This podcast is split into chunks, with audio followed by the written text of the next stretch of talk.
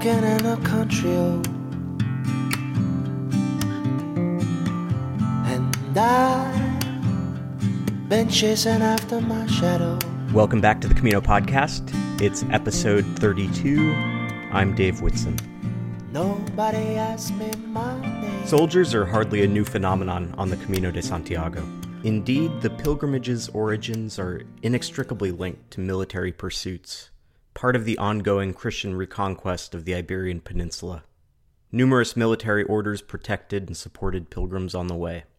The Knights of the Order of Santiago is perhaps the most obvious. Their distinctive red cross is still deeply associated with the route today. The Knights of the Hospital of St. John of Jerusalem also had a widespread influence, the legacy of which is visible in many parts of today's Camino, including, for example, an albergue in Cizur Menor on the Camino Frances just after Pamplona. And of course, anyone who has walked the Frances has also spent a couple of hours spellbound by the castle in Ponferrada, which was a possession of the Knights Templar. Never mind, the albergue in Manjarin, run by Tomas, claimed to be the last Templar. More and more, though, the soldiers of the present are taking a different form. Increasingly, veterans are finding their way to pilgrimage, seeing it as a rite of passage as they transition out of service and back to civilian life, and as an opportunity for healing or even forgiveness. This episode focuses on that phenomenon, beginning with Brad Genereux, a 22 year U.S. Navy veteran who writes about his experience on both the Camino de Santiago and in his final tour of duty in Afghanistan in his book, A Soldier to Santiago Finding Peace on the Warrior Path. Since writing that book, Brad has started leading other veterans on the way through his organization, Veterans on the Camino. I speak with one of those veterans, Dan Huvane, in this episode as well.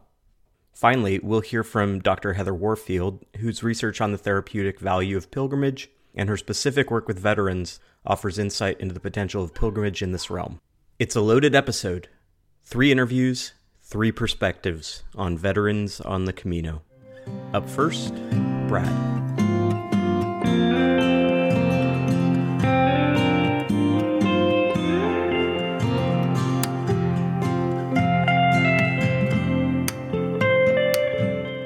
Brad Genereux of Mount Vernon, Ohio, is the author of A Soldier to Santiago Finding Peace on the Warrior Path, and he joins me now to talk about his book and his experiences. Thanks for speaking with me, Brad. Oh, my pleasure. Thanks for having me. Your memoir, A Soldier to Santiago, weaves together two very distinct journeys in Afghanistan and on the Camino in Spain. And so, for those unfamiliar with your story, could you start us off with a quick synopsis of each? Absolutely the half of the book that talks about my journey in Afghanistan, that was the final deployment of a 22 and a half year military career. I had uh, deployed 11 times throughout my career, and, and that one was absolutely the most dangerous. So it left a heck of an imprint on me. I was in a place called Ghazni province in Afghanistan at a time when things were bad and getting worse. Mm-hmm. So I did a total of 69 missions while I was there in a nine month tour, and it left its mark. So on the flip side of that, though, after retirement, I ended up walking the Camino, and so these two stories interweave. I plummet into some really bad stuff, and then of course on the Camino, I elevate back out of that, and it's kind of an unusual mixture, but it seemed to have worked. Yeah, this is a very unusual pilgrim memoir in the way that it's structured, that you're weaving together these two different stories, ultimately building to some unified outcomes, but it really is you processing the former, the experience in Afghanistan, through the latter while you're walking in Spain. Exactly.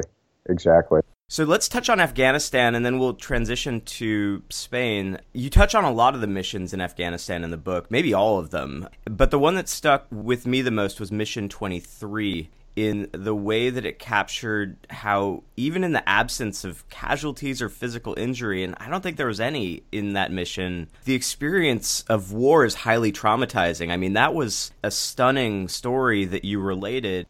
Could you describe that mission and talk through your thoughts about it? Absolutely. That one probably left more of an imprint than any others because the opening salvo from the Taliban happened to be a sniper taking a shot that uh, was a very near miss. So that moment's burned into me for forever. Because it was so personal, when you know I wasn't behind any kind of armor, I was just standing out there and had a, a near miss like that. And that's really uh, when you process that, when it sinks in that you are indeed mortal in a flash, could be your end. And so it, that, that's something that's always out there for everybody, but when it becomes very personal like that, it's a defining moment. So that mission was uh, certainly one that sticks out in my mind. And it's something that I revisit often, whether I want to or not. And that was 22 year career? Yes, 22 and a half years. And this is your last time out in service? Was that one of the first times that you really felt mortal? Oh, yeah. I mean, I've done some pretty challenging deployments before, but this was my first real combat deployment where I was actually out there being shot at and hitting IEDs and, and all of that stuff. So, yeah, this one was the deadliest, I would say. And while we talked about how your memoir focuses on Afghanistan and Spain, I was struck by the fact that it starts in a third location, alternately with you in USA or Dubai, observing that you fit in nowhere and later observing, and this is a quote, that you were feeling like a stranger in a strange town, or you said that feeling like a stranger in a strange town felt better than being a stranger at home. What was behind those feelings and that thought process? Yeah, that's really hard to put your finger on. But between the extreme anxiety and, and the uh, the trauma that was a result of Afghanistan and also, you know, retiring from a, a, full career in the military, where all I'd known since high school was wearing a uniform and serving in the military, to just very suddenly have your identity stripped away and still be processing all the stuff that happened in Afghanistan. I was incredibly jumpy and anxious and all these things going on, and I simply wasn't dealing with them. So, very standoffish. I was isolating myself more and more. And, you know, I, I would talk to some of my veteran buddies, but that was about it. I, I, simply had nothing in common. I felt like I had nothing in common with anybody around me. And that's very difficult to deal with. So going to a place like Dubai, where I was constantly, you know, looking over my shoulder anyways, it seemed to fit in a lot better. Is this something you had felt after returning home from other missions, or was this a distinctly different sense of alienation when you left the service after Afghanistan? It was much more pronounced after Afghanistan. I won't say that uh, some of my deployments were actually really nice. I've been to places like Palau, you know, so that was like coming back from vacation. But no, some of the others have been very, very difficult, but not to the scale of Afghanistan. Hmm. Do you know the, the translation of, of the Latin word peregrinus? The root word for pilgrim in Latin, it literally translates to stranger in a strange land. You're kidding me. No, that's the first thought I had in my mind when I read that description. I did not know that. That is uh, that's awesome though. Yeah, that was the the root essence of being a pilgrim is dislocating yourself from the familiar, putting yourself into the foreign and operating within that setting. That's a perfect fit. And with that as a transition, what drew you to the Camino?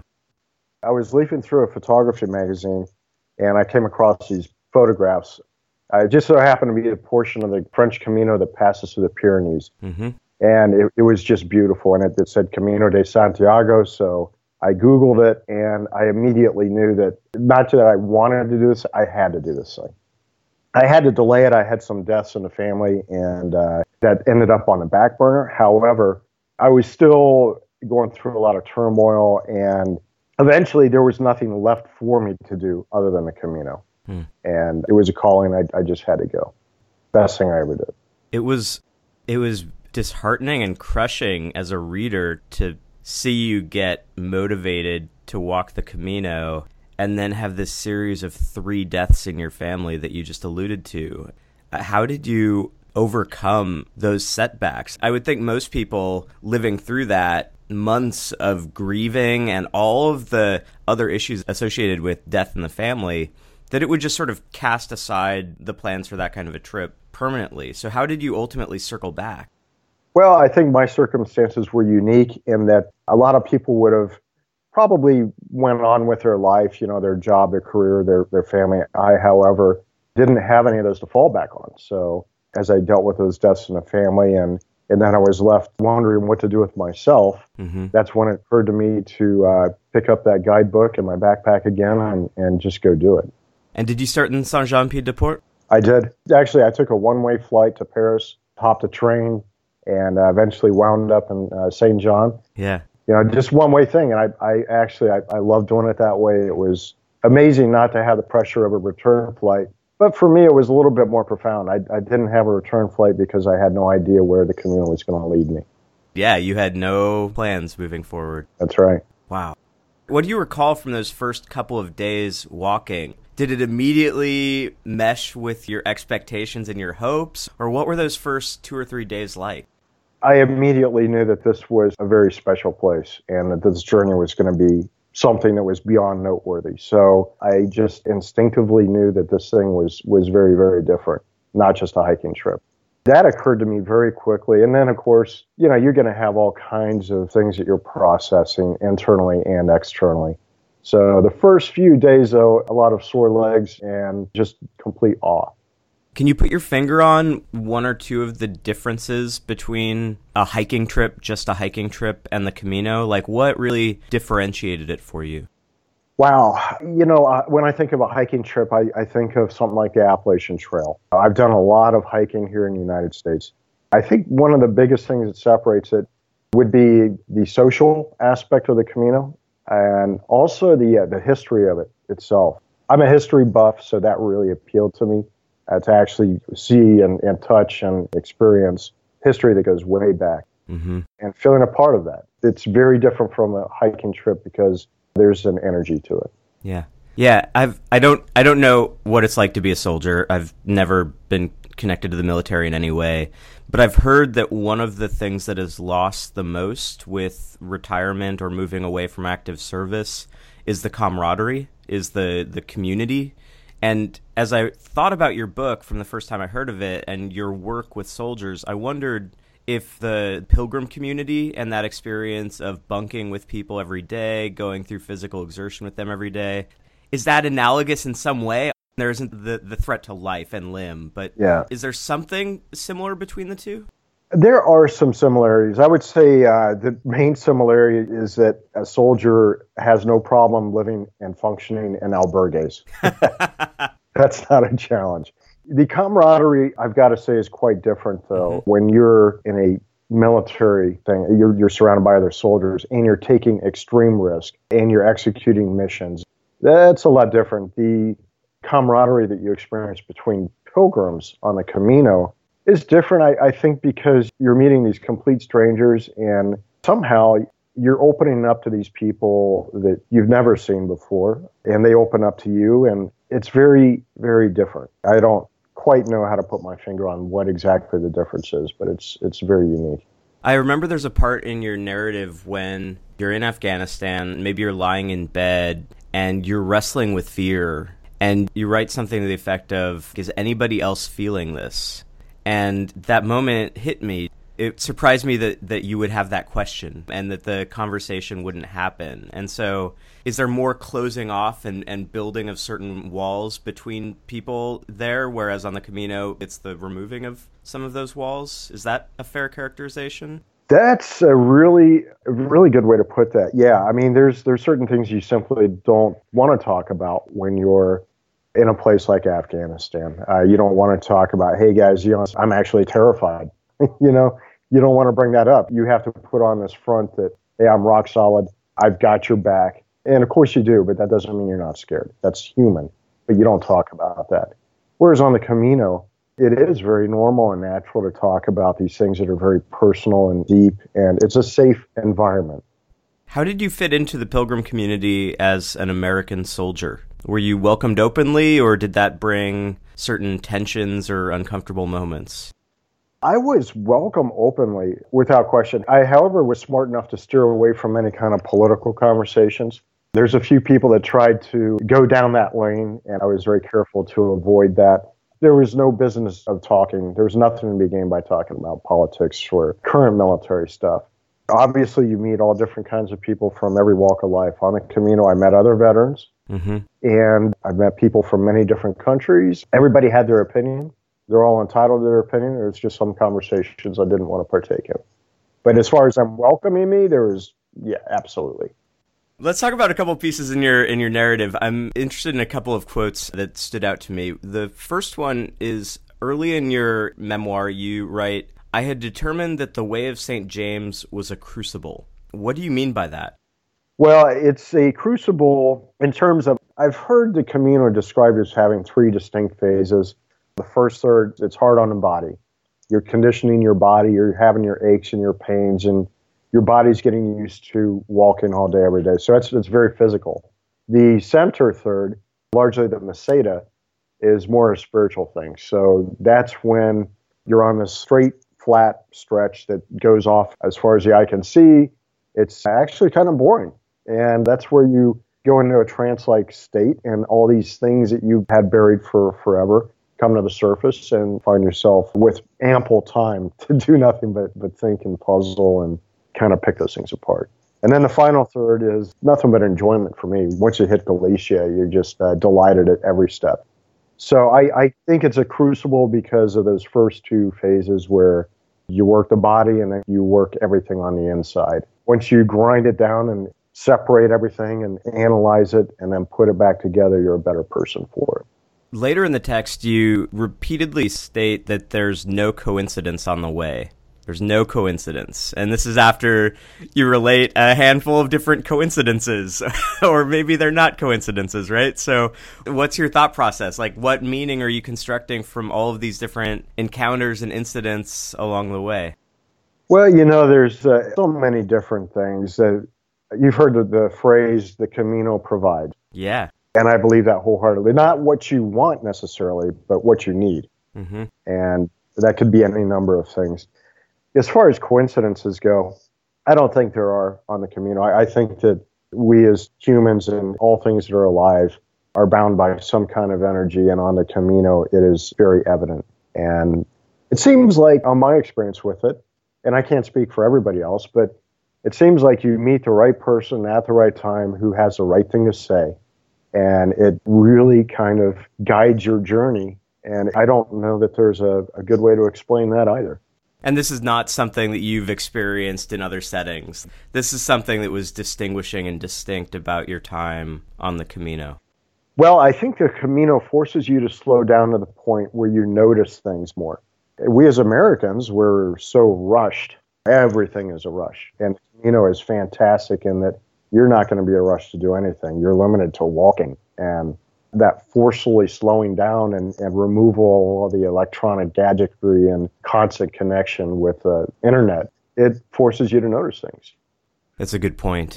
Your story on the Camino as one reads through it, it struck me that it almost feels like a linear process of recovery, the sort of shedding of layers each day, relinquishing anger, becoming more open, becoming lighter. It really did, like stage by stage, it seemed like you were healing. And I wonder though if there's a moment that stands out for you as pivotal in that push through the healing process. Was there one really big point that stands out in your memory? Yeah, there is. And you're right. When we talked about it being a crucible, I, I think that uh, that that kind of relates with this because it was step by step. You know, the, the barriers were coming down, the, the layers were being peeled back. So right off the get go, I, I, walked with my friends Altari and Alberto, and and uh, they said, you know, when they first met me at the beginning, I was actually marching. You know, just very rigid and not very approachable. Not that they cared. By the end, I was relaxed and it was so freeing the pivotal moment for me was right at the end, even past Santiago, the, the day I was going to arrive in Finisterre. And as I'm crossing that almost bare mountain ridge, you know, the last height before you look down on the ocean and see Finisterre in a uh, distance, it was a massive lightning storm. Hmm. And there's really no cover, and choices are do I turn back and find cover, or do I just keep pushing forward? I'm on an exposed mountaintop and lightning was coming down incredibly close.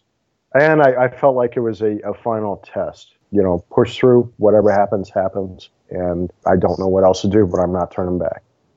Is there a comparison to be drawn with Afghanistan there that obviously you're less likely to be hit by lightning, but you're being reminded of your mortality? There is this element of danger and no cover? Yeah, there was. And I hadn't really thought about it in terms of that, but yeah, there was distinctly a, a, very real danger right there. But I think in this case, it was saying, hey, accept the fact that you're mortal and, you know, there, there's no fighting to be done here. This is just going through life and uh, keep pressing forward. Was there a moment along the way where you almost stumbled where there was a significant setback or a challenge to your healing process?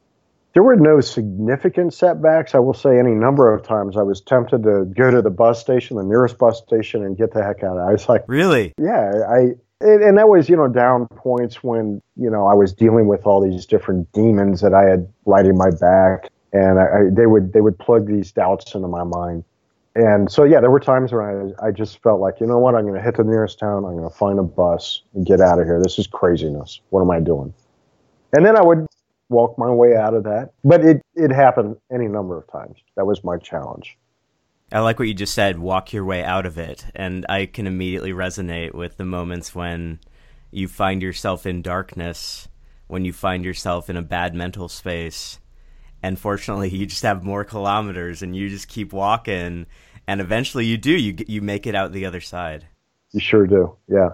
Yeah. I think the hardest part with that is when you do reach the end to stay on the way. You don't have those more kilometers to walk, but it's the mental thing. Keep walking through it.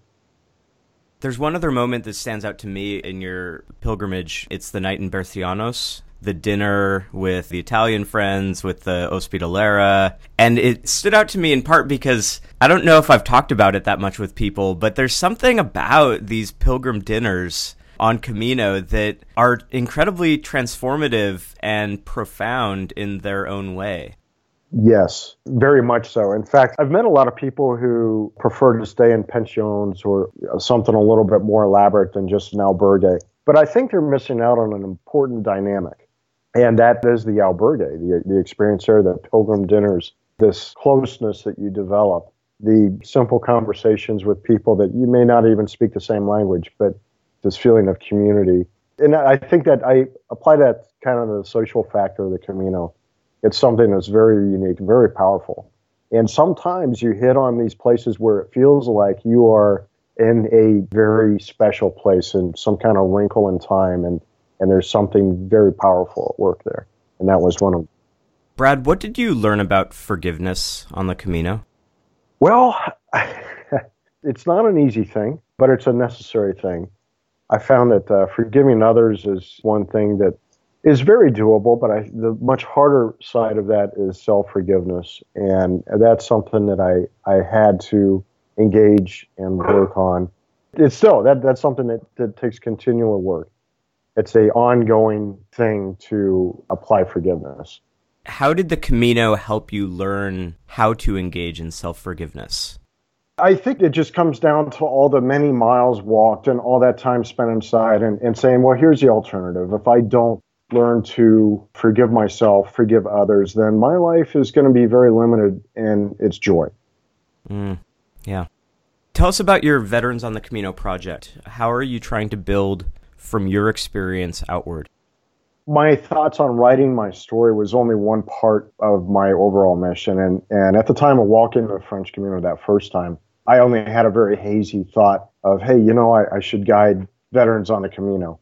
But now that's that's become a reality. With the book actually getting published and coming out, that enabled me to move forward to what I really want to do, which is seek out these veterans who are struggling and take them on a Camino. So, you know, my my dream with that has been to work on this whole application process, find these guys that are struggling or girls from any nation too. They can be any coalition nation. I get them a backpack and boots, and you know we start months ahead, and I talk to them about training, about equipping, and about some of the experiences they're going to have. Then I coordinate all their travel and they collect uh, per diem to cover living expenses while they're on the Camino. So, is there a whole organization built around funding and supporting this? There is. It's it's called Veterans on the Camino. It's bona fide. It's still in its infancy, so I'm still working on the uh, 501c3 package. It's still very young, but I have an incredible board of directors. Dr. Heather Warfield is a professor and she handles kind of the clinical side of it. She's getting a lot of great data for it. Mm-hmm. And the other board member is a, an attorney, so can't really go wrong. I'm the dumbest one of the bunch. and do you travel with them on the Camino? Like, so do you walk alongside of them along the way, or, or what's the vision? I do. Actually, I don't walk right next to them. That's not my intent. It's their Camino, but I am there as a safety net. So I'm I'm there for the just in case. I'm there to coordinate stuff or lend them a hand or whatever. What makes the Camino such a good fit for veterans as they transition out of service? Why is this something that you're passionate about and you think is important? If you look throughout history at soldiers, it's interesting that it's on the Camino. Some of those roads were built by Romans, Roman legions. So you had soldiers, they would have a career or maybe not even a full career, but they would go fight a battle. And then after the battle, they would depart that battle to go home. Well, they had to march. Mm-hmm. So with that, you had time and space and breathing and walking and processing. That's gone now. So what we have is veterans who are one day in Afghanistan getting shot at, and nearly 24 hours later they're shopping at uh, Target, and it's very hard to process realities. Very hard indeed. So well, I think the Camino is fantastic because what it does is it forces you to slow down. It forces you to process. It forces you to reason and to question and to think about things in their entirety. It's a great point. Brad, how can people find your book or find out more about the Veterans on the Camino project? They can find out more about Veterans on the Camino project by going to the website. It's veteransonthecamino.com, one word. Mm-hmm. The book is available on Amazon. There's also a link to that on the website. And we're looking for help. So, people who want to help this project along, there's ways to donate that are on the website. And we appreciate all the help to make this possible. Great. Thanks for speaking with me, Brad. Hey, thank you. I appreciate it, Dave.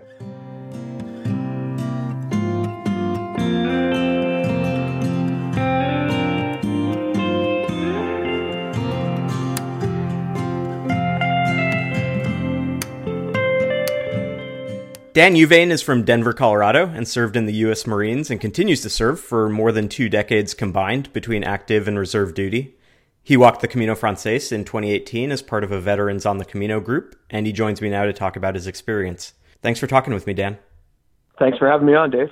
Where have you served over the course of your military career? When I was active duty, I was stationed in eastern North Carolina at a Marine Corps Air Station, Cherry Point. Also worked out of Camp Lejeune a lot, which was in that same area, and also spend a lot of time at 29 Palms on a sort of a rotation of training exercises there those were my usual stomping grounds early on. Mm-hmm. And then I had the opportunity to go out on a uh, Marine Expeditionary Unit, sort of take out my own detachment on that, and that took us all around the Mediterranean and points adjoining it. And at one point, actually, we were in Kosovo as sort of early phase peacekeepers. It was like right after the, the hot action had more or less ended, and we were part of, a, of an international contingent that was basically keeping the initial peace following the war there in Kosovo that was the highlight of the first five years that I was in the Marine Corps. And then in the subsequent 15 years that have been the bulk of my career since then, I've been in some odd locations for a Marine. I mean, I've held positions in uh, New York City, in LA, in New Orleans, and I'm part of a command called Marine Forces Pacific, which is located at Camp Smith, Hawaii now. During the course of that time, I've basically had the opportunity to serve anywhere the, the Marine Corps has needed me, and I've been able to go. A couple of my deployments to Afghanistan have been in that time frame. Some other interesting stints, uh, Marine Forces Europe, which is located in Stuttgart, Germany. Some exercises in places like Thailand, Philippines, Greece, Chile, and Peru. So I've really been all over the place. Yeah, no kidding. That's a remarkable set of experiences that you have there. I would have asked you about retirement, but you clearly haven't retired. Do you see that transition from military service to full fledged retirement coming down the road? Yes, I think it's coming sooner rather than later. And I'm sort of at a decision point now where I'm making the call basically whether I'm looking to continue for a few more years, in what capacity, what does the Marine Corps have for me to fit into and, and still, you know, play a significant role. And if it doesn't seem like that's in the offing, then yeah, it might be time to hang it up. Is this an exciting thing? Is it nerve wracking? What's your sort of emotional outlook as you approach that turning point? It's a little more nerve wracking than I expected it to be. Mm-hmm. Because I've had a reserve existence for so long, I kind of thought to myself that it really wouldn't be a big deal when I was actually contemplating retirement and hanging up the uniforms for good. But I've, I've had such an active reserve run that for a number of the years in which I've technically been a, a reserve Marine, I've been on active duty for some large portion of, or in some cases, entire years. So it has been more than what one usually associates, I guess, with a reserve existence. Mm-hmm. So as I think about it, it's a little bit, yeah, it's a little bit daunting at times to realize that something with which I've so strongly identified for so long is at some point soon not going to be part of my life. And it's my understanding that the Veterans on the Camino experience is intended to help with that transition. Is that part of what drew you to it? That's a great question. I didn't think about that at all. Hmm. That particular transition that I would be looking at in the coming future when I first managed to get on board with walking the Camino as as one of the veterans on the Camino. I did certainly think about it a lot once we were actually in the flow of it and once we you know we're having such great conversations on a daily basis I actually became part of it through what I consider to be a stroke of great fortune, great happenstance. I don't know what you want to call it. But Brad was on my team when we were working as Team Rubicon volunteers post hurricane disaster response work um, right after Hurricane Harvey in the Gulf Coast of Texas in the fall of 2017. And so I met Brad through that operation and once I heard, I had heard initially from another member of the team that he was this Camino guy. and, and I had heard of the Camino for sure. I had seen the way, like back when it came out, and I'd had the notion of wanting to walk it myself for sure for years, but never was really seriously pursuing the notion at all. Like I said, it really was just great fortune because I, I managed to talk to Brad about it, to hear some of his stories and his perspective about it, he was kind enough to give me a copy of his book, which I wound up reading, and then he was kind and thoughtful enough to invite me uh, not once but twice.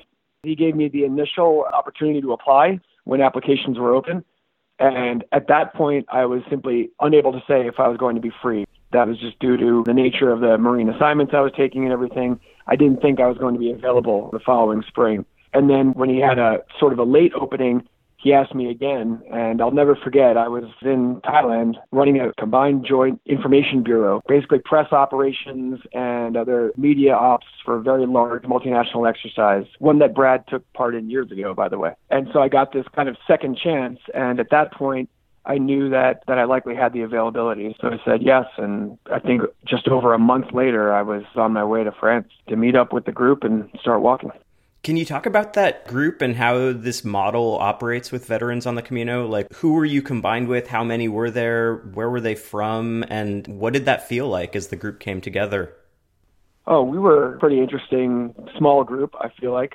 There were five of us who were walking the entire way as the Veterans on the Camino contingent for that pilgrimage. There was Brad, and Brad, I took an immediate liking to when I met him on the operation that we were on together in Texas, just because he had a very calm, been there, done that, seen a lot type presence. I found very quickly on that operation in Texas that I could I could rely on his judgment and his ability to think through things and basically I was leaning on him for counsel already within the first couple of days of getting to know him.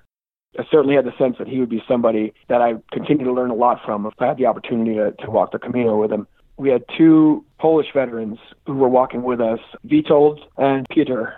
Witold was actually Navy and Peter was Army. Both of them had deployed to Afghanistan, and we certainly had some common ground and some common experiences. And then, of course, we had completely different experiences as well they were great to meet right off the bat. Witold especially is very talkative, and I can be that way myself. So we fell in pretty quickly to walking and talking very regularly together. Peter at his own pace, he was just hauling. And so he'd usually be out in front, be on his own, and he, he seemed kind of at, at his happiest that way. I, every now and then I, I'd have the chance to walk with him for a bit too when I'd managed to keep up with him. And he had a wit too. He had this funny kind of dry wit that would just have me in stitches and when I'd least see it coming we four were the ones walking the entire route. And then we had Giovanni, who was with us for a large stretch of it. Giovanni was fascinating as well. Grew up French entirely, except for being born in Italy and being named Giovanni. And um, and he had this, and he served the French Foreign Legion, and then eventually the formal French military. And, and he had some great stories as well. I can remember just days of the miles kind of flying by, just chatting away with him about some of the places that he's walked and, you know, some of the other places that he intends to walk. He's simply a, a peregrino by nature. He's, he's always looking for a chance to get out there and, and find one or maybe even create his own. He's somebody that I would love to go and, and walk again with sometime too. And so that was the contingent of veterans. And then we had a couple of others who were with us who didn't have a veteran background, but they were definitely part of our group. There was Jean Baptiste from France, who Brad had met on a previous Camino and become friends with. And there was Paige, Brad's niece, who was with us from Ohio, walking with us. And then along the way, we picked up others who, you know, were with us so regularly that we thought of them as part of the group too by the end. Yeah, I was wondering if you just tended to lean on each other and spend time with each other, or if you fully integrated into the pilgrim community on the road. We were definitely a, a self contained unit family for a lot of it. I can remember days at a time, probably a couple of weeks at a time, where we're coming across familiar faces, as happens when you're on the Camino. And then sometimes you'd even see the same faces a few nights in a row, but we were very consistently together night after night, except for a few different times where one or two might spin off. And I was one for one period of that where I felt that I was holding up the pace overall. I was really limping with some injuries at the time. And I also welcomed it. I was looking kind of for the opportunity to experience it a little differently for a few days. And so I did that actually right in the middle of the uh, Meseta kind of had my own journey within a journey, I would say, during those days before meeting back up with the group, just happenstance style. Could you talk more about those days? What was that like as you walked alone? And obviously, the physical part was something that separated you off, but did you need that solitude? I did need that solitude. Those couple of days were tremendously important to me, and they stand out still as some of the most vivid memories of the Camino for me because there was a part of me that envisioned it all along as more along those lines, walking largely by yourself in your own thoughts. And I had this great group that I was walking with, bonding with, and, and having such a great time with, but it also became like a traveling family that you're constantly with. And so the few days when I was on my own, I was coming across some different people, folks that we weren't seeing regularly. And then I also I had that time that I badly needed to ponder, to simply think about things ranging from just what the couple weeks experience had already been to everything. I mean, I should probably dig out the journal that I kept and see what I wrote during those couple of days because I think that was the standout period for sure. A lot more contemplative than you have the chance to do when you're talking constantly when you're walking. There's just a difference in terms of how you think about things, how you approach things. Uh, your perspective is different when you're walking by yourself than when you're walking with a regular group. I was walking largely with my late brother on my mind. I had lost my older brother four years prior to that Camino. I had the chance really more to reach out and try to communicate with him, which I didn't really feel I had the opportunity to when, when walking along with the group. The Camino is a powerful experience for almost everyone who walks it. What does it offer in your mind, and maybe thinking about both your perspective and the other veterans that you walked with? What does the Camino offer to veterans as they approach the end of their career? That's something that I still think about. In a way, I'm still trying to process that because I remember at first wondering why Brad drew such a connection between his experiences as a veteran, particularly in combat, and the Camino that he was so drawn to. I actually wondered, even after reading his book and before stepping off on it myself, whether that was just something he was drawing or whether there was something more powerful there that makes sense for veterans who are facing that transition or have begun it or already on it or whatever the case may be. And I think there's different aspects still. There's something for myself and I'm sure plenty of other veterans, there's something natural about walking along with a pack with whatever you need in it that doesn't come as naturally to a lot of other people as it may come to those of us who've done that for a living for periods of time, right? Along with that, we're walking across these ancient areas of northern Spain where kingdoms have come and gone, and war was a constant state of affair for so much of the existence of some of these civilizations, as it is for a lot of civilizations around the world. And I was reminded of that very constantly as the cities and, and even the great towns that we would come across, you know, so many of them are on their fortifications that date back tremendous number of years because that's how it went. This whole thing that Brad had seen and written about and then encouraged others to join him on, I saw the connection a lot more myself. I saw it as, you know, hey, yeah, we are these soldiers on the Camino. And I get the feeling that at points in time way in the past, when the peregrinos of that time probably had a higher percentage of those walking who had seen some war. I think that we probably represented a a much more unique slice of like today's peregrinos who are doing that. Not that we're the only ones. We really enjoyed every time, and it happened a number of times where we would come across other veterans of whatever nationality and there was sort of a natural camaraderie that would almost every time just easily unfold from there. And, and it would kind of circulate quickly among us, like, "Hey, did you know that this guy flew helicopters in Vietnam? Are you kidding me?" You know. So then, you know, it it would naturally like catch on from there. And so, I guess in a roundabout way, for me, the the combination of the, the history of where we were walking through, which you just so vividly reminded of on the Camino, with our own experiences and what brought us together to be walking as this group, there was a very powerful connection. I'm just still processing exactly what it is and why it was so special. What do you remember about arriving in Santiago? a, uh, a wave of relief washed over me when I saw it from that point where the statue is of the uh, Peregrinos, you know, looking out and seeing the city. Monte de Gozo. Yes. it was a wave of relief for me. I still don't know why I was so hobbled, but I, I had one lingering injury take over after another. The only thing that the only thing that kept me going at the pace that we were going uh, was the group, I would say. Because if I was walking on my own, I, I think I almost certainly would have taken a longer time to get there. At that point, I was so glad because I was getting there with my brothers, you know. We'd come all that way from arriving in uh, St. Jean Pied de Port on a cold early spring night and then crossing over the Pyrenees when they still were covered in snow. And so to see Santiago just a few weeks later, really, but with everything that had taken place, the experience so fresh and ongoing still, I don't think I felt any pain that last stretch. Kind of felt like I was gliding as we made our way into the city. And it was just, uh, dropping that pack, dropping that pack in the in the plaza there, and then just all the big grins, you know, and, and hugs and group photos and everything. I mentioned that I was walking with my brother very much in my mind and my heart. And I did kind of peel away from the group for a little bit, and I stopped in one of the oldest bars I've ever probably been in. Um, it was right there in the, in that old quarter. I remember I got a beer there. I managed one journal entry, a short one, I think. Getting emotional again thinking about it. I was I was emotional at that moment, and I felt like it was a moment I was just sharing with my brother. Do you think you'll go back? I absolutely plan to go back. I was hoping to have done so again already, but the, the lingering marine side of life has stood in the way of the, the time frames that I've identified as the ones I'd like to go back. But uh, I'm certain that I'll walk again, and uh, I hope it's much sooner rather than later. Thanks for talking with me, Dan. Dave, thanks for having me on. This has really been a pleasure.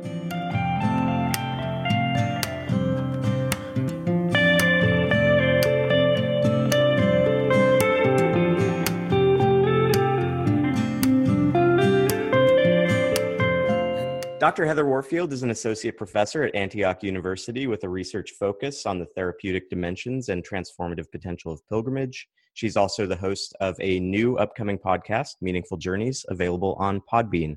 Thanks for joining me, Heather. Sure. What first drew you to pilgrimage as a research topic? I'm seeing more and more people in the academic realm getting into this, and given your particular background in counseling and therapy, it seems like a particularly rich and interesting angle. Yeah, it is. I think I'm one of a few people who are approaching pilgrimage from a psychological paradigm, but also with this kind of therapeutic focus as well. So, I mean, the idea of going out to go within has always resonated with me. I think I can remember thinking about this even as a child, but I didn't know what it was called. So, even, you know, during times of stress or conflict, I would love to go hiking or do something that was outside of where I currently was, whether that was in my house or school or, or something like that. So, this idea that people can traverse outward out of their normal lives to have transformational change within is something that just makes sense to me. But it wasn't until my doctoral studies that I started considering that the term pilgrimage or pilgrimage journeys represented kind of what I was seeing with myself and with others. I did not grow up in a religious tradition that emphasized pilgrimage, so I didn't even really know what it meant until I was studying for my PhD. And then I read a book in preparation or a series of books in preparation to go to the Middle East and started to learn about the importance of pilgrimage in all Middle Eastern cultures. And for whatever reason, the term just stuck with me. And I thought, wait a second, this is what I've been doing. This is what I see other people doing who are telling me about these significant travel journeys. And so I thought, well, what does the academic literature have to say about this? And I discovered that there was very little, at least within psychology and counseling, that addressed the pilgrimage phenomenon. So I thought, well, I'll give it a shot, and this is where my research will be focused. Back also to your question about my background in therapy, because I do think that that's an important component of this. You know, I think that those of us who are working within the mental health field or fields know that there are a variety of different options for therapeutic interventions, which range from medication to talk therapy to lifestyle changes. I think I'm also a pretty strong proponent of the idea that therapy and therapeutic activities can occur outside of an office, and these can be very beneficial when they're occurring outdoors. So there are a lot of different exemplars we see from hiking programs to outdoor therapy programs, which really makes sense to me. So I think this idea that being outdoors or encountering something outside also kind of plays into the idea about how pilgrimage can be therapeutic. Yeah, that makes a lot of sense. How have you approached your research into this realm so far? I've primarily been looking at the lived experiences of pilgrims. So, from a methodological paradigm, I'm doing qualitative research, and the specific types of methods that I've been using are grounded theory and interpretive phenomenological analysis, both of which look at the data are the narratives that people are sharing, and then the role of the researcher is somewhat interactive, but also to identify themes across a sample of participants or pilgrims in this case we spend a lot of time also interacting with the participants after the creation of the themes, making sure that these themes really reflect the experience of the individual pilgrim. I have looked at therapeutic and healing experiences. I have looked at experiences around career change or career calling that these types of experiences that people have on a pilgrimage where they might decide that they're going to switch careers or maybe they go on a pilgrimage because they're looking to switch careers or they don't know kind of what to do with their professional life or maybe they're considering what to study in school. So that's been one area that i've looked at. I've also spent some time over several years looking at how pilgrimage can be healing for military veterans particularly those who are combat veterans and have some interesting results that are similar cross culturally, not just the United States, but also in other countries. And then most recently, I've been working on a study with some students, and we're looking at how a pilgrimage journey can be a part of the transformation for folks who are coming out or who are coping with family difficulties as a result of their identity. What have you seen specifically about the healing process for veterans through pilgrimage? Well, I think pilgrimage provides a rite of passage in a couple of ways. So it can be a rite of passage out of the military. When a person enters the military, the rite of passage is boot camp or officer development school or some time limited process ranging from several weeks to several months that trains a person how to be in the military, but it's more than that. It actually helps a person transition from being a civilian to being a member of the military. And we don't see that on the way out. There are not rites of passage right now in at least in the United States for people to have the time and space to transition away from being a military member to being a civilian. And that transition is oftentimes very difficult and often fraught with a lot of angst and questions about how one lives in the civilian world, especially for people who have spent careers in the military. And so, in that case, and really in all of the cases that you've studied, is there a particular element or multiple elements of pilgrimage that distinguishes it from other forms of walking? What's special about pilgrimage from a therapeutic or healing perspective? Well, I think it depends on who you ask. This is always a hot topic, even at academic conferences on pilgrimage because we're kind of in this space right now where really since the early 90s, the academic discourse on what is a pilgrimage and who is a pilgrim has focused on the individual pilgrim and the meaning that is brought to the pilgrimage journey. So it's a tough question to answer, and I'll kind of answer it in a variety of ways. And then you can, and your listeners can kind of see where the dialogue is right now. As I mentioned, there's this focus on the, the individual pilgrim the individual pilgrim makes a decision to go on a pilgrimage, and then the motivation for that is a pilgrimage conceptualizing what I'm about to do as a pilgrimage, then that's a pilgrimage we no longer have this modernist view that there are specific pilgrimage journeys, and then this is what pilgrims look like. In some religious traditions, in particular, the Catholic tradition and the Muslim tradition, pilgrimage has long been a part of the religious tradition. So there's no real controversy around whether the Hajj or the Camino, for example, are pilgrimages, or the people participating in these are pilgrims. So those almost kind of set off in a category all their own because everyone accepts that these are pilgrimages. So I think the question that you're asking is more related to individual travel and whether going on a long distance hike is considered a pilgrimage. And for some people, it is. There are some other scholars, Palmer, Begley, and Coe, who published an interesting paper in 2012 where they compared pilgrimage to other types of travel and travelers to pilgrims. So they identified two criteria that are important for determining whether a journey is a pilgrimage and a person is a pilgrim.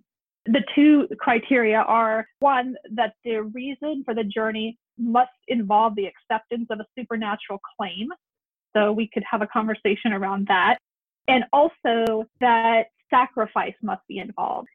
That's also an interesting criterion because what is sacrifice? Is that ponying up money to go on a journey? Is it physical hardship? Is it separation from family? So I think these are kind of two areas that we could spend a lot of time talking, and then we could talk about individual pilgrims and the journeys and see whether or not those are considered pilgrimages. Yeah, it's funny. My high school students, when they're walking, you know, we're in Spain and we're seeing the number of pilgrims spike in those last 100, 200 kilometers. They reflexively focus on the suffering angle and they think these people they only have four or five days, they're not suffering, thus they're not pilgrims.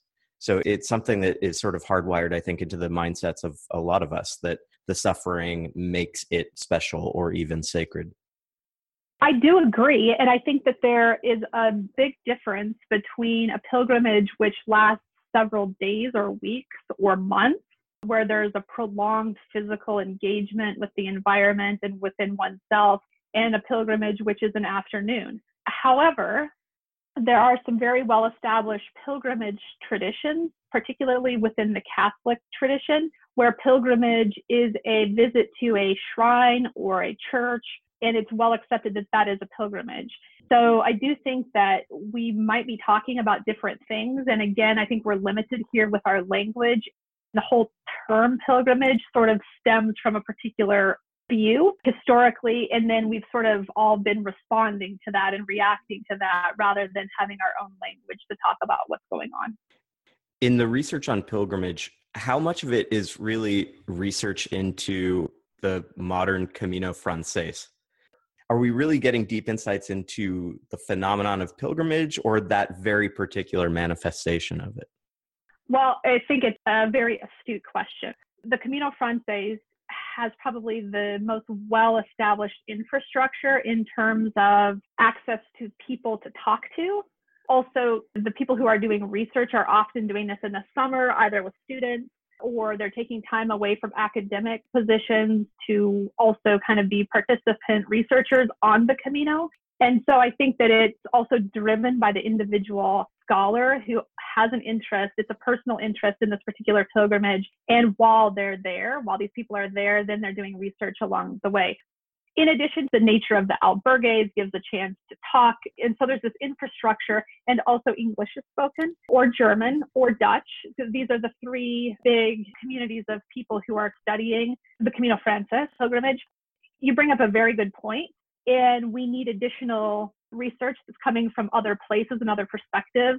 And I have a textbook coming out, an edited textbook next summer, where we're hoping to get a bit more of a multidisciplinary and multinational, multicultural perspective on pilgrimage. That's great. I look forward to seeing that. The research that I've seen from you indicates that pilgrimage is therapeutic in four ways biological, psychological, social, and spiritual. Could you describe a little bit about how each of those manifests? Sure. You know, I think I have the benefit of having a biopsychosocial spiritual approach, kind of a mental health approach. I wish that I was smart enough to have come up with the categories, but I didn't. I already sort of had a pre mapped out way that I was seeing pilgrimage. And so my research has just validated that and continues to validate that. Every study that I do, the categories kind of end up being the same.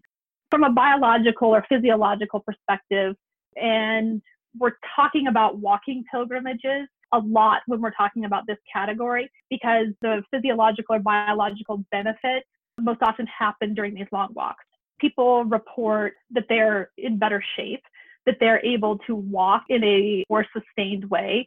There's some interesting research that was published from a professor at the College of William and Mary, and he looked at blood pressure. And I think he's a kinesiologist, so he was looking at it from that perspective you know, I have heard anecdotal evidence of people who have had symptoms of diabetes that just in preparing for a pilgrimage, the symptoms subsided. So I think that there are lifestyle changes that happen in leading up to the pilgrimage and the pilgrimage itself, sure. But I think it's also the preparation and the lifestyle change overall that leads to the greatest therapeutic benefit in this particular category. From a psychological perspective, people report increased meaning both during the pilgrimage and after the pilgrimage. There are some interesting studies coming out in this area. One very large study looked at psychological well being of pilgrims in India and a very, very large sample size. This researcher found that people reported higher levels of psychological well being after the pilgrimage. This also sort of segues into the social piece because it's hard to tease apart the psychological and social, but people also report having a greater sense of well-being, being more at peace with themselves. Then the social part of this, every single pilgrim that I have talked to and I've interviewed over now almost a decade talks about the increased connection with other people and the ability to be present with people in a way that is more significant than before they went on a pilgrimage. So listening at a deeper level, hearing people's stories in a way that is more tolerant and then also the increased connection with the environment. So there might be a new category in terms of environmental piece as well, because people do then continue going into the outdoors actually many times after the pilgrimage. So I think that's a significant benefit. And then the spiritual category here is related to a connection to God or divine energy or even other humans. This awareness that we are connected as humans and we share this quest for meaning and that our experiences are more similar than different. You know, there are so many people that are going on a pilgrimage who are not religious or who do not have a particular spiritual framework. And these people are also reporting spiritual or existential benefits to the pilgrimage journey. So this category is not only reflective of people who are approaching a pilgrimage from a religious perspective. I'm wondering about the timing of these. Have researchers taken a longitudinal approach and tracked this over time? Are these studies focused on people in the immediate aftermath upon returning home? What is the research focused on from a timing perspective? The one study, Schnell and Pali published mid 2013, 2014, 2015, somewhere in there, they looked at three and six months post pilgrimage, and they were looking specifically at meaning making and increased meaning. And they found that there was an increase in meaning immediately following. So that would be within the three months and then the six month time period. You're bringing up a great kind of new research thread. For those who are seeking clarity or healing on their pilgrimage, obviously the mere act of walking could be beneficial. But based on your research, do you have suggestions for practices, particular approaches they could take that might intensify that healing? I think being open to honest, authentic conversations with other people is a critical part of this. There are some people who want to go on a pilgrimage and then remain isolated. The people that I've interviewed indicate that this interaction piece is actually quite significant being able to be as you are or be who you are to a stranger and then have that reciprocated can be quite significant in terms of healing. But I do think that the pilgrimage in and of itself has the potential to be therapeutic without other activities. However, I think it's quite motivated by the individual. Some people are journalers and writing helps frame reality and kind of purge. And so I think that in that situation, that can be significant as well. But I wouldn't say that it has to be that way. It's an exciting field to be working in because it's really taking off, right? Like there's more and more people who are interested in pilgrimage. There's more and more academics who are looking to do research in the realm. What are the directions that you're looking forward to moving into in your research in the years ahead? I think that there is a lot of potential with the research with military veterans. And I would love to be focused in this area almost exclusively because we need better ways of approaching mental health, period, in the United States, and particularly with military personnel and veterans. So I wish that we would be funding these types of pilot studies in a more significant way. Dr. Warfield, this has been really interesting. Thank you for making the time to talk with me, and I look forward to listening to you more on your Meaningful Journeys podcast. Thanks.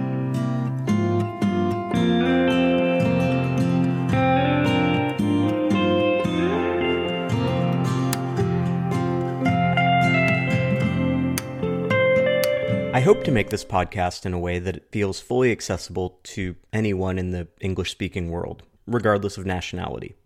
But I recognize that to some degree, my American blinders always shape the programming. That said, I'm going to be explicitly America centric for a moment, though perhaps this has relevance to other countries. The United States is currently involved in the longest war in its history 18 years and running in Afghanistan, having just eclipsed Vietnam. The good news for America and American soldiers is that the American soldier casualty rate, that is specifically to say soldiers dying in action, is at a historic low relative to other wars. I realize some listening will want to highlight the other casualties involved, and that's an important discussion, but this is not that discussion. The bad news is what is happening to many of these veterans after they return home. The VA reports that more than 1.7 million veterans received treatment in a VA mental health specialty program in 2018. But we also know that many veterans don't have access to or take advantage of this for various reasons. Indeed, medical services offered through the VA have been the stuff of scandal over the last decade, peaking, though certainly not concluding, in the 2014 disaster. On the most dire end of things, we have seen suicide rates for veterans in the range of 20 to 22 per day. It's fair to question whether the problems are getting worse or have simply plateaued, but that kind of debate misses the point. The problems are certainly not getting better. The strategies that have been employed to this point have been proven to be limited in their efficacy. We need to try new things to better support veterans as they return to civilian life. I don't know about the scalability of bringing veterans on the Camino. I don't know how far it can go. It's certainly only one small part of a larger system of support that is needed. But for those of us who have seen the value of this experience in our own lives, it seems like a very small ask that we help make it accessible to others who have put their lives in harm's way. That's all for this episode. Thank you to Brad Genereux and Dan Huvane for speaking with me about their experience with Veterans on the Camino. You can learn more about the organization at veteransonthecamino.com. As this episode is released in November 2019, they're currently running a campaign for Giving Tuesday on their Facebook page, so that's an easy way to contribute. You can also find Brad's book, A Soldier to Santiago, at your online bookseller of choice. Thanks as well to Dr. Heather Warfield for speaking with me. You can find her research on her site at Antioch University. Podcast is now available on both Apple and Google Podcasts. You can reach me at CaminoPodcast at gmail.com or through our Facebook page. Thanks as always for listening.